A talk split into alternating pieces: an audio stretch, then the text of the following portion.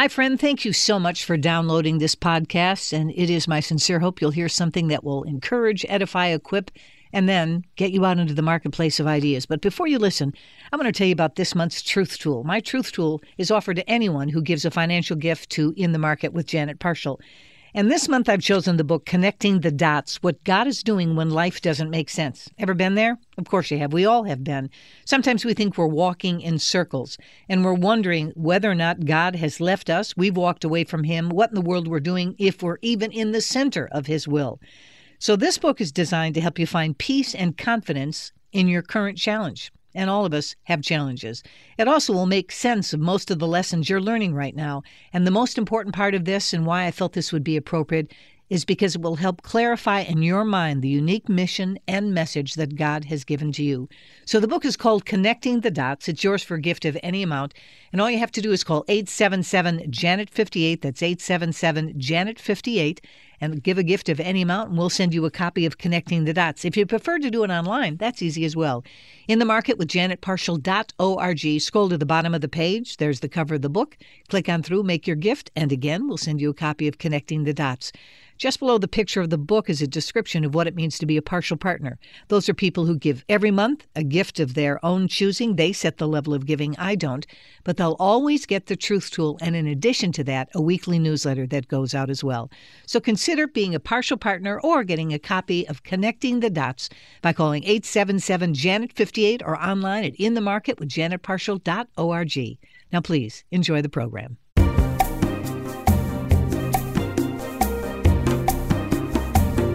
Friends. This is Janet Parshall. Thanks so much for choosing to spend the next hour with us. Today's program is pre recorded, so our phone lines are not open. But thanks so much for being with us and enjoy the broadcast. Here are some of the news headlines we're watching. By the time the conference was over, the president won a pledge. So Americans worshiping government over God. An extremely rare safety move by a nation. 17 years the Palestinians and Israelis negotiated.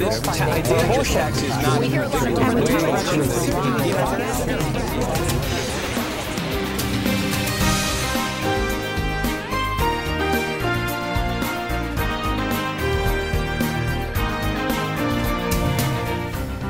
Hello, friends. Welcome to In the Market with Janet Parshall. So glad we're going to spend the hour together. And this is going to be one of those hours that's going to challenge us to do something we talk about a lot on this program, and that's to think biblically, but also to think critically.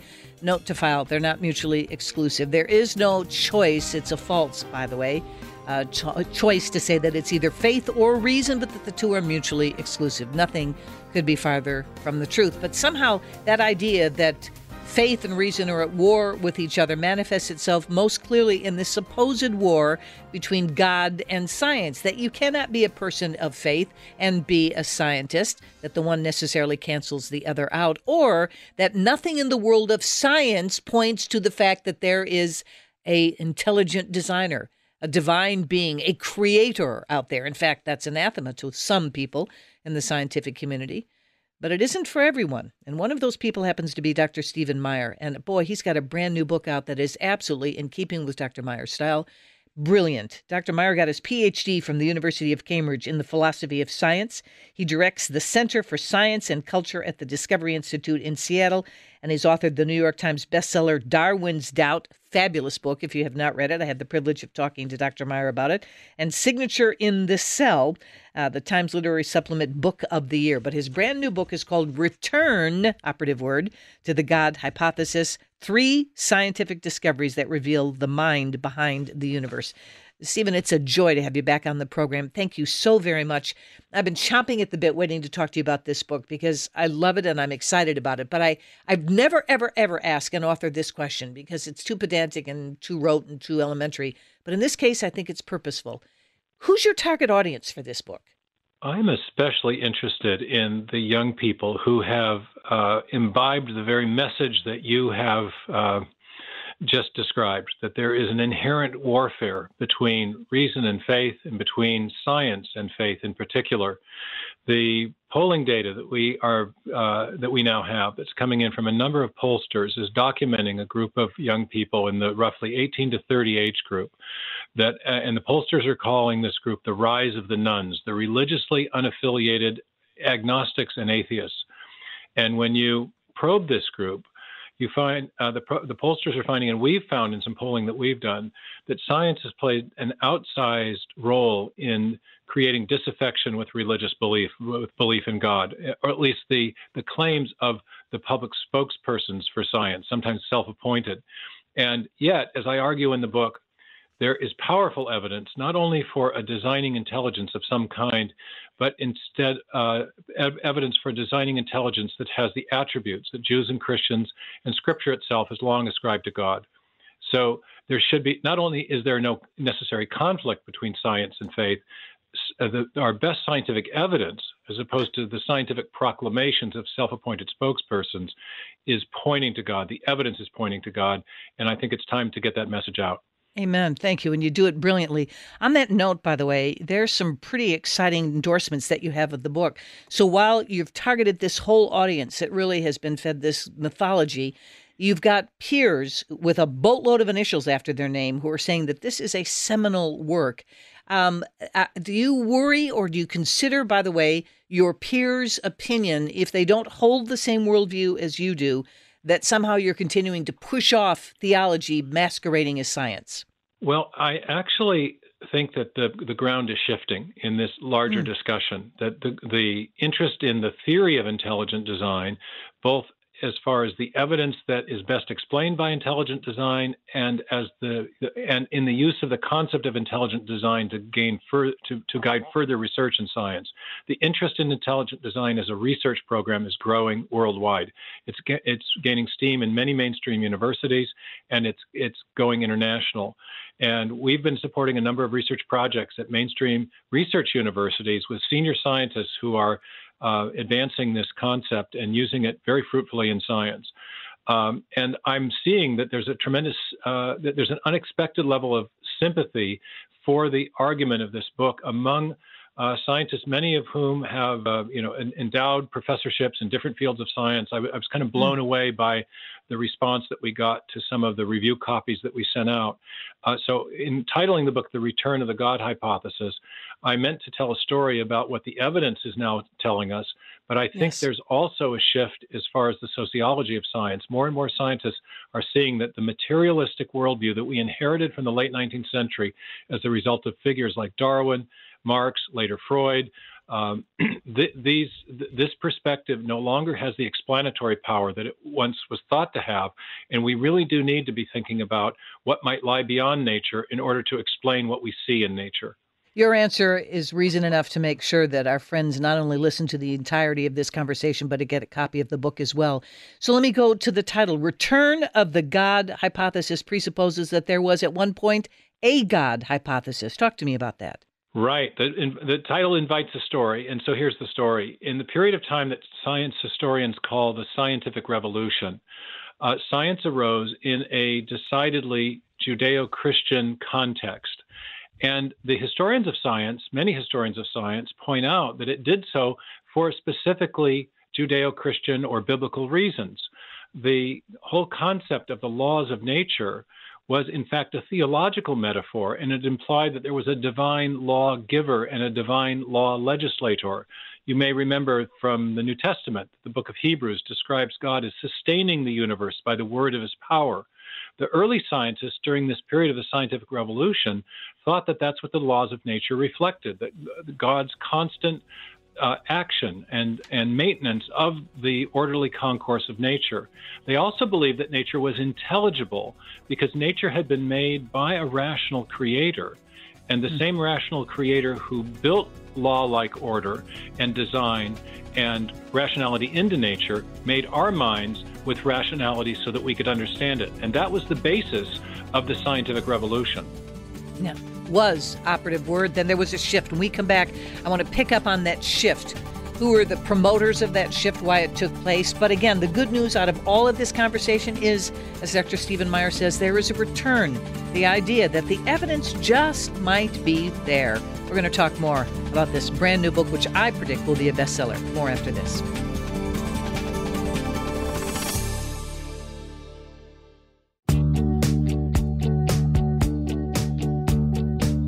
God's work in your life has prepared you with a unique message to share and a problem to solve. That truth is why I've chosen Connecting the Dots as this month's truth tool. God uses you to point to His goodness and to give you meaning and purpose. Ask for your copy of Connecting the Dots when you give a gift of any amount to In the Market. Call 877 Janet 58, that's 877 Janet 58, or go to inthemarketwithjanetparshall.org. Religion is corrosive to science. It teaches people to be satisfied with trivial, supernatural non explanations and blinds them to the wonderful real explanations that we have within our grasp. It teaches them to accept authority, revelation, and faith instead of always insisting on evidence. Oh, Richard, you're going to have to read Dr. Stephen Meyer's new book, Return of the God Hypothesis. I have a feeling your expressed opinion right there may be one of the catalysts for why Dr. Meyer wrote this book. Dr. Meyer, again, the New York Times bestselling author, also director uh, of the Center for Science and Culture at Discovery Institute in Seattle. His new book, The Return of the God Hypothesis. Would you respond to Richard Dawkins first, and then I'm going to pick up exactly where we left off before the break? Absolutely. Uh, first, let me give an historical response. One of the key premises of the scientific revolution was that the created order was, in fact, a creation, and the creation uh, had within it orderly processes that were a reflection of the, uh, the, the, the, its creator being a god of order. But in addition, the historians of science tell us that part of what got science going was the understanding that the nat- nature was a was contingent upon the will of the creator, that it had an order built into it, but it could have been otherwise. So Newton wrote his famous inverse square law to describe the force of gravitation. But it might have been an inverse cubed law or some other mathematical expression might describe how gravity works. And so, in order to find out, because the creation depended on the creator's will, the early scientists said it was important to go and look, to investigate, to use an empirical method of investigating nature. Unlike the ancient Greeks who thought that they could discover much by armchair philosophizing. Mm-hmm. Robert Boyle said it isn't the job of the scientist, the natural philosopher, to ask what God must have done, but instead to go and see what he did do. So the, empiri- the impulse to empirical investigation actually came from a theological motivation, just the opposite of what Professor Dawkins is saying. And so it still is today. Those of us who are doing research on the design of life use both uh, uh, in, intelligent design as an explanation for what we see, but also as a guide to further discovery. If life was designed, then it ought to look different than if it were the product of undirected, gradual evolutionary processes. And so that leads to certain hypotheses that we can go and test. And in fact, our scientists are doing that. So intelligent design isn't a science stopper, it's a science starter. In fact, the early scientists felt that by looking at the design in nature, they were revealing the glory of God, which is something they very much wanted to do. So there was a theological motivation to study nature. Wow, let me linger on this point because I think this is such an important one. So, a bunch of Bible verses go roaring through my head when you're speaking. One of them is that the heavens declare the glory of God, the knowable, right? The observable. The other is that God is not the author of confusion. So, if you're a subscriber to the concept of randomism, that to me is the working definition of chaos. So, it's the antithesis of a designer who you kind of hope and cross with your fingers and toes crossed together that things will work out well, that the planets won't collide, uh, that you won't get uh, four headed beasts that evolve in whatever bush you're looking at evolutionarily. In other words, the idea here is that the heavens declare the glory and it's revealing, it's God revealing himself, is it not, through what I guess you could call the book of nature, natural theology, right or wrong? Exactly, exactly. Johannes Kepler, the famous German astronomer who discovered the laws of motion as they apply to the the, uh, the solar system, said that uh, that the natural philosopher, which is what people called scientists at the time, has the high calling of thinking God's thoughts after him. And this mm. concept or th- this confidence that there was a hidden rationality embedded in nature that we could understand if we applied our minds and our observation to nature was derived from uh, from biblical theology. God created the universe with a rational order we can understand that because he built his rationality into us. And so we can understand his thoughts, often expressed in mathematics. And this is what fascinated the early scientists that there was mathematical harmony in the universe, which to them by itself bespoke a great mind. And no less a scientist than Albert Einstein thought, thought the same thing by the end of his career that in looking at the what we call these laws of physics with their, their extraordinary mathematical symmetries, yes. that uh, we're looking at evidence of mind in nature. All right. So if we, unlike the Greek philosophers, if the uh, those scientists that you reference, and there's so much more that you talk about in your book as well, simply read that book of nature and they said that there's something here that indicates that God is real. So they start with the presupposition that he is real and that the evidence further substantiates that. But there is, in fact, a shift. And then that idea gets replaced. And here is where the science and God are at war with one another begins to emerge. Who are the key players here, and why do you think this happened? Yeah, this uh, occurs throughout the 19th century and especially near the end of the 19th century. Charles Darwin is, of course, a huge player in this because his theory of evolution by natural selection purports to provide a purely naturalistic mechanism that can account for the origin of new living forms. Natural selection and random variation were conceived in his mind as a kind of designer substitute. It was an undirected, unguided process that could produce the appearance of design without being guided or directed in any way. So it had the powers to mimic intelligence without being intelligent.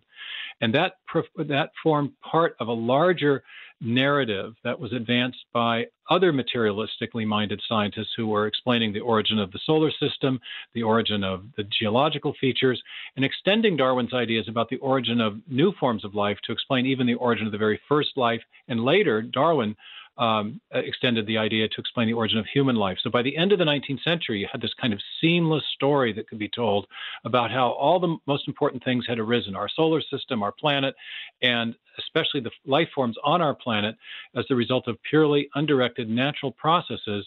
And that gave rise not just to a, a new theory of where everything came from, but a kind of larger comprehensive worldview known as scientific materialism. Add to that mix Marx's ideas about where the human race was going in the future, a materialistic idea called dialectical materialism, a kind of utopian vision of the future, and Freud's ideas about what to do about human guilt. And between these three thinkers and the other scientists that were involved, Darwin, Marx, and Freud, uh, scientific materialism answered all the fundamental worldview questions that Judeo Christian theology had always answered. Where did we come from? Where are we going, and what to do about the human condition, especially our guilt. So that kind of replaced the theistic framework for science by the end of the 19th century. Absolutely fascinating. By the way, Dr. Stephen Meyer is doing a brilliant job of giving you the 35,000 foot flyover. His book, as all of his books are, filled with footnote after footnote, graphed charts, uh, evidence so that uh, the common man can read it and understand, but people who relish uh, work in the scientific community will also see that there is a, I'll use a legal standard here, preponderance of evidence in the book for the return of the God hypothesis. More with Dr. Meyer right after this.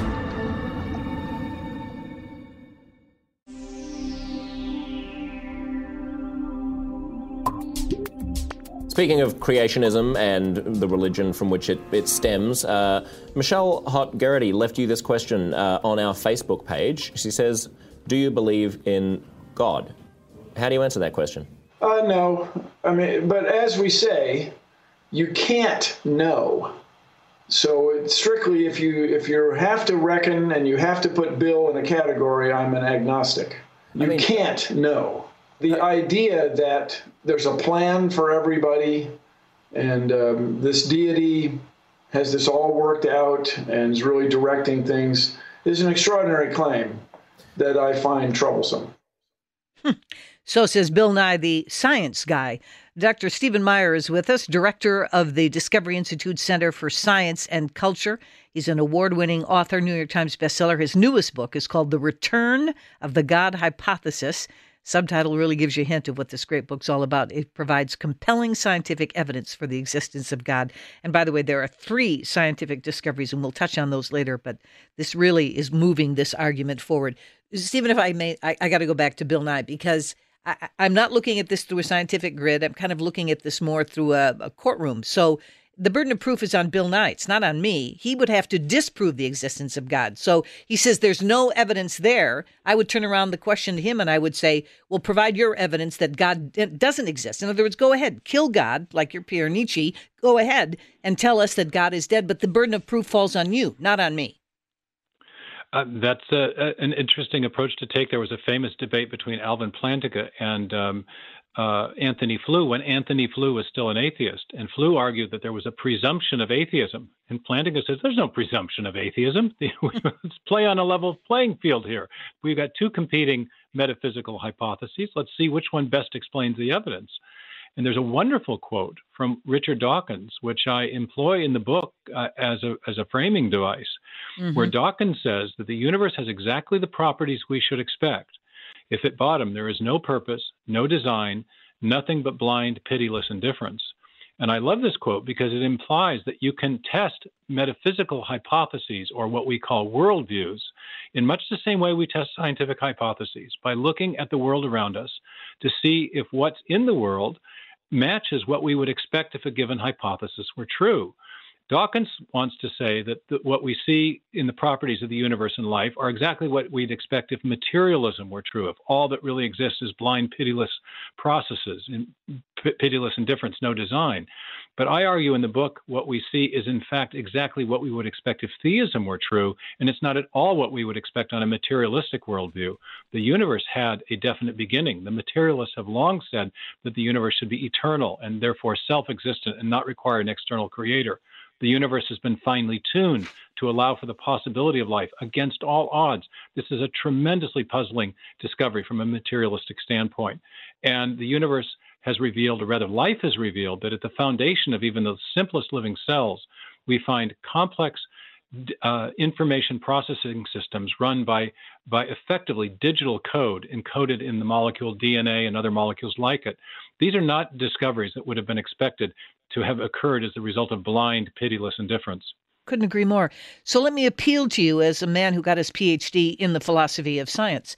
So, so many of these questions, it seems at their root, are not scientific, but they are much more philosophical. I would argue even that they're even more theological. So, it, it, life is more than just matter. In fact, if I were subscribing to a materialistic worldview, it's nihilistic in many respects because what is the meaning of all of this? It's just happenstance. It's just random. There has to be a purpose. There has to be a meaning. And and there are things that cannot be proven scientifically. Show me what love looks like in a laboratory.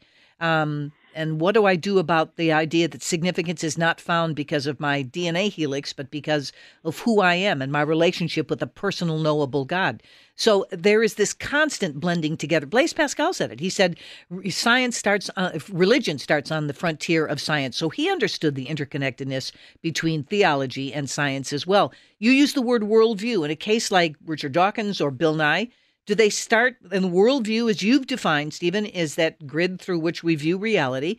Do they start with the presupposition that God does not exist and therefore they build their case accordingly? Or are they blindly following the evidence to see where it leads? I think there is an implicit worldview commitment in many of the spokespersons for science that have promulgated this myth of a of warfare between science and Christianity, or between science and theistic belief generally. And uh, many of the, the new atheists say that they they uh, despise or have contempt for philosophy, but they do philosophy, and they do it very badly. They they presuppose an atheistic or materialistic worldview, then they're blind to the way their own presuppositions present, prevent them from even considering the evidence for design that we see in the universe and in life.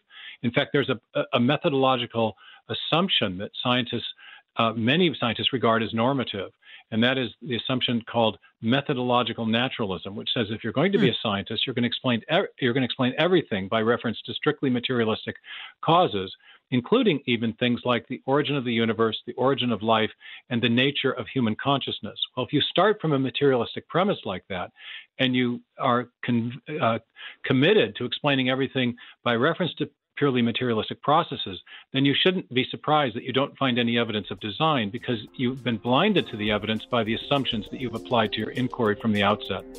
Exactly. It's how there you put the blinders on yourself in some respects. Boy, this hour is going far too quickly. The book is absolutely brilliant, and I'm so glad that I started the hour by asking Dr. Meyer who his target audience was in a world where um, you're supposed to, at least in academia, sift and weigh and vet the facts back and forth, question and examine. I'm so glad that this is being infused into the conversation now, but I don't want it to be relegated just to college campuses. You and I are told to go out into that marketplace of ideas. So, is it true that science and religion are at war? Is God at war with science? Or do the heavens, in fact, declare his glory? That's why in his book, The Return of the God Hypothesis, Dr. Meyer talks about three very important scientific discoveries that reveal the mind behind the universe. We'll talk about those when we return.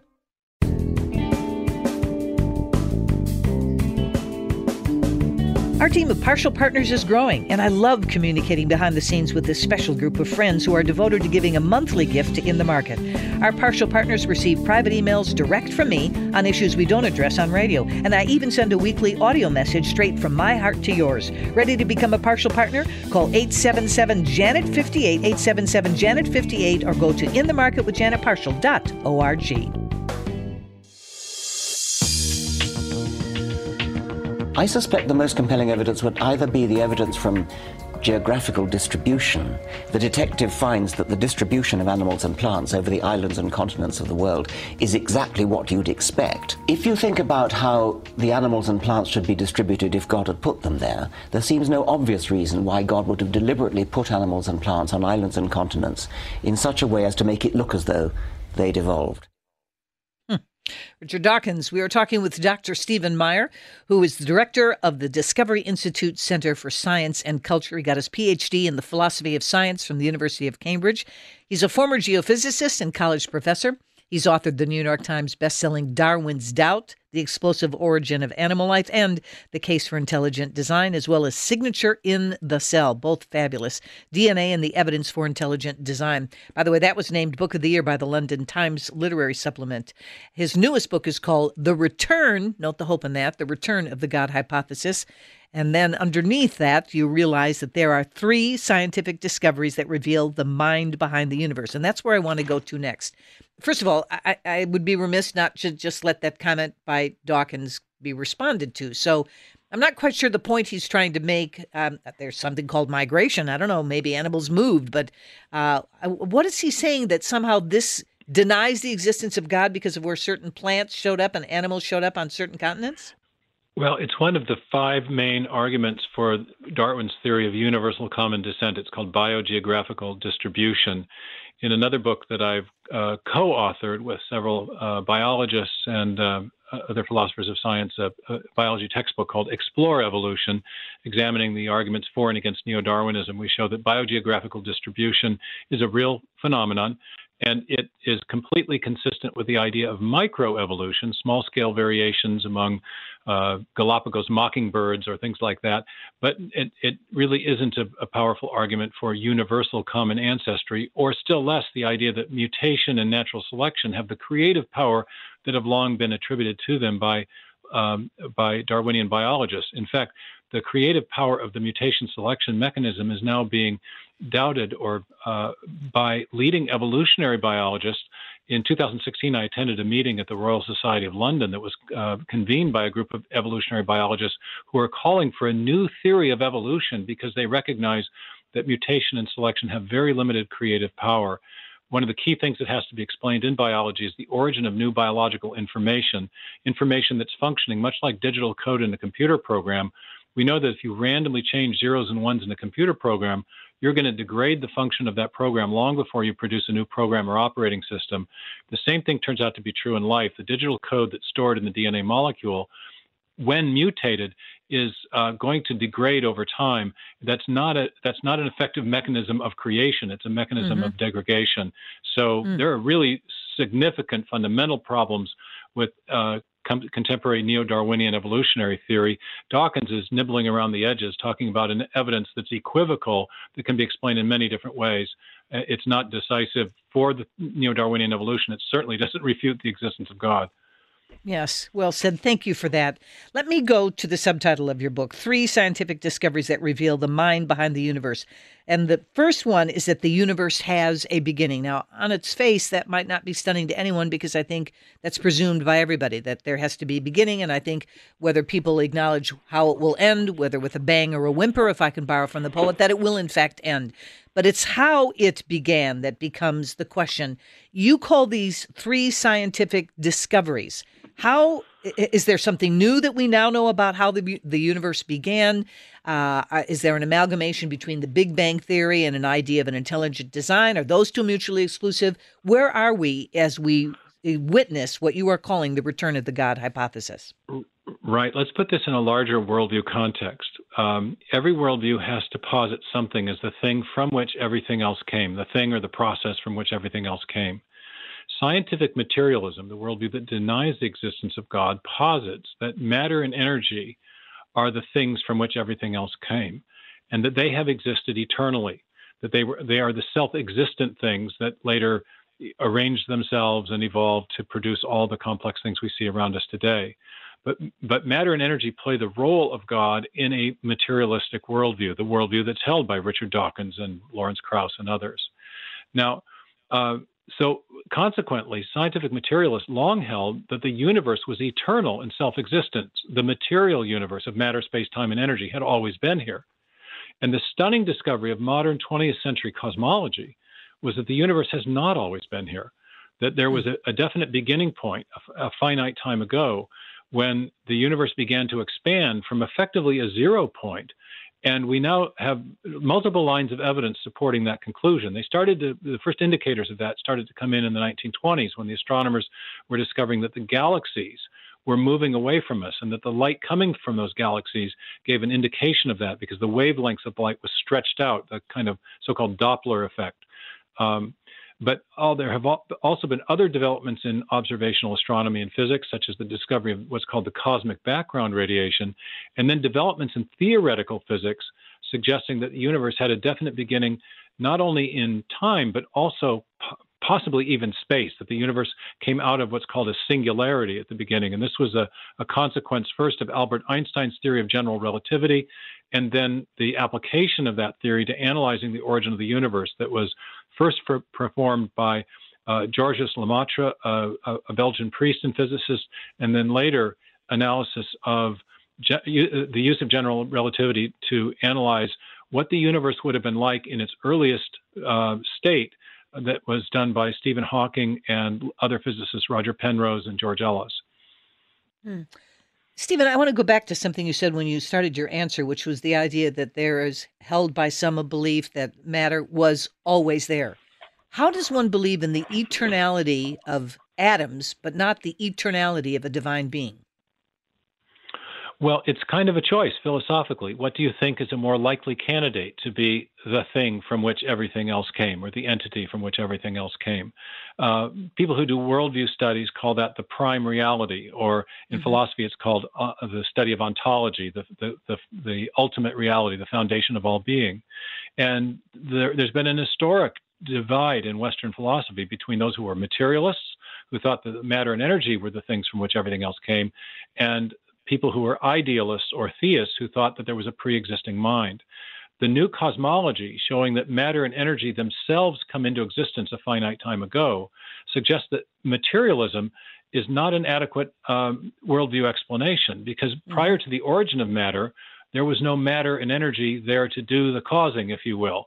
Uh, you can't explain the origin of matter from prior matter because it's matter itself that comes into existence. So the the new cosmology suggests the need for a transcendent cause, a cause that is separate from matter, space, time, and energy, that also is independent, that exists independently of our time and space, and in addition has great power. The worldviews of theism and deism posit the existence of an entity separate from the universe that fits that bill, Materialism does not. And so a God hypothesis provides a better explanation for the origin of the universe yes. than the scientific materialism that's been affirmed by people, for example, like Neil Tyson deGrasse, who yes. has reprised the famous mantra of Carl Sagan in the Cosmos series the universe is all there is, all there ever was, all there ever will be. No, the universe has not always been here. It's not the only thing. It's contingent on something else. It requires an external creator for its explanation, and the new cosmology underscores that conclusion. Yes, absolutely. What's the intersection between the God hypothesis and the multiverse hypothesis? Well, in addition to evidence that the universe had a beginning, we also have evidence that the basic parameters of physics were set from the very beginning of the universe. One of those parameters is actually the force that drives the expansion of the universe that we actually can detect today. The universe is still expanding and expanding outward. But that force had to be very finely tuned and it must fall within very narrow tolerances. It can't be too strong or too weak, or else we'd either get a, what's called a heat death or a big crunch.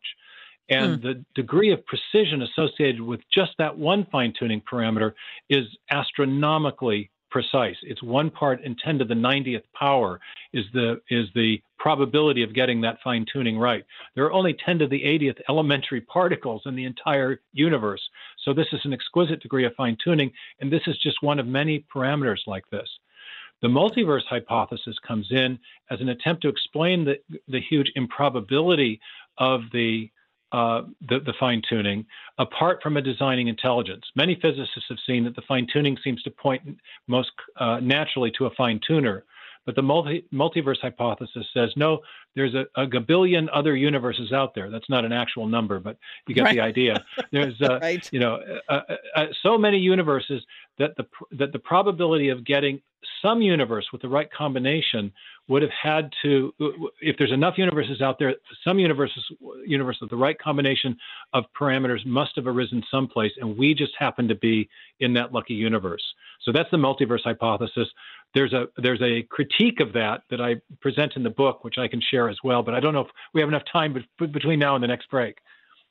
We're coming right up to that break. So let me just point out that the first scientific discovery that we talked about was the universe has a beginning. You just touched on part of the second one, which is the universe has been finely tuned for the possibility of life. I want to come back to that third scientific discovery when we return. Absolutely brilliant book.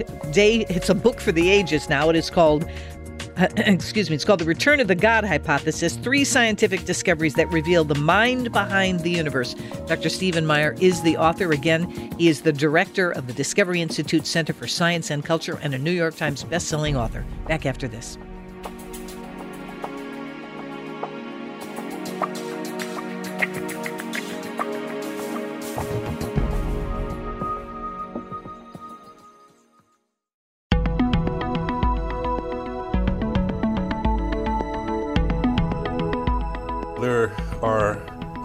Class of logical arguments uh, that uh, I have not had much to do with personally, but which I, I find pretty compelling, and, and that is uh, certain arguments that make the whole concept of God logically incoherent. For example, there's the argument uh, from evil that uh, theists have struggled with for centuries and never really come to a solution to. Every, uh, uh, most of the religions that we talk about uh, believe in a, a God who is, has, has what I call the three O's omni- omnibenevolence, omniscience, and omnipotence. And there's no way you can make all three of those compatible with the undeniable existence of gratuitous suffering in the world. Now, there's going to have to be some suffering uh, we have to feel pain if we're going to recognize when we're ill and so on, but there has to be some of that. But the amount is so huge that you can't justify it unless you relax one of those. You could relax omnipotence, uh, you could relax uh, omnibenevolence, and just say, well, God isn't that good after all. But then that's not the God most people believe in. It's Victor Stenger. He was a physicist, by the way. He was a religious skeptic. He died in 2014, and now the God question has been answered in his life. We are visiting with Dr. Stephen Meyer, who got his PhD from the University of Cambridge in the philosophy of science. He directs the Center for Science and Culture at Discovery Institute in Seattle. He's a New York Times best-selling author, and his latest book is called Return of the God Hypothesis: Three Scientific Discoveries That Reveal the Mind Behind the Universe. I want to get to that third discovery in just a bit, but let me, if I can, just pick up on Victor's comment, uh, Stephen, because the concept of evil is not a scientific question. So, and by the way, this whole idea of suffering I found very often would weave its way through the writings and the conversations of Christopher Hitchens, and many, by the way. Pete Singer talks about this, and and uh, Michael Shermer and his walking away from faith. So, this idea of suffering has become a stumbling block. Now, of course, the whole time he's talking, I'm screening, but you don't understand the concept of sin. Okay, that's not again a scientific issue. Um, it's a theological one. Talk to me about this. Well, right. Victor Stenger wrote a book uh, titled God, the Failed Hypothesis. And uh, you get the sense from the title that the, he's going to be marshaling primarily scientific arguments against the existence of God. But in that clip, it shows that one of his primary considerations is the so called problem of evil. Um, I don't agree with him that that has been left um, unanswered by theologians and philosophers. Um, from Augustine to Alvin Plantinga, I think mm-hmm. the articulation of what's called the free will defense has provided a very compelling explanation for why God could be both good and there could be evil in the world, having made uh, agents who are capable of, of free choices that may or may not uh, conform to his will, but God feeling that uh, or thinking that it was better to make such agents than puppets allowed for a universe that might uh, have agents in it with, that rebelled against him even though he, in the Christian view, had a plan for overcoming that. So um, these are not questions that have been left unaddressed by theologians and philosophers. People can judge for themselves whether they're adequate. The answers have been adequate. I find them adequate. And uh, yeah. so uh, Stenger's objections uh, I, I, think that's an interesting clip you play because the pretension is that that it's science that has undermined belief in God, but in fact, in many cases, as you point out, it's other sort of considerations driving his the rejection of belief in God. Yeah, I absolutely agree.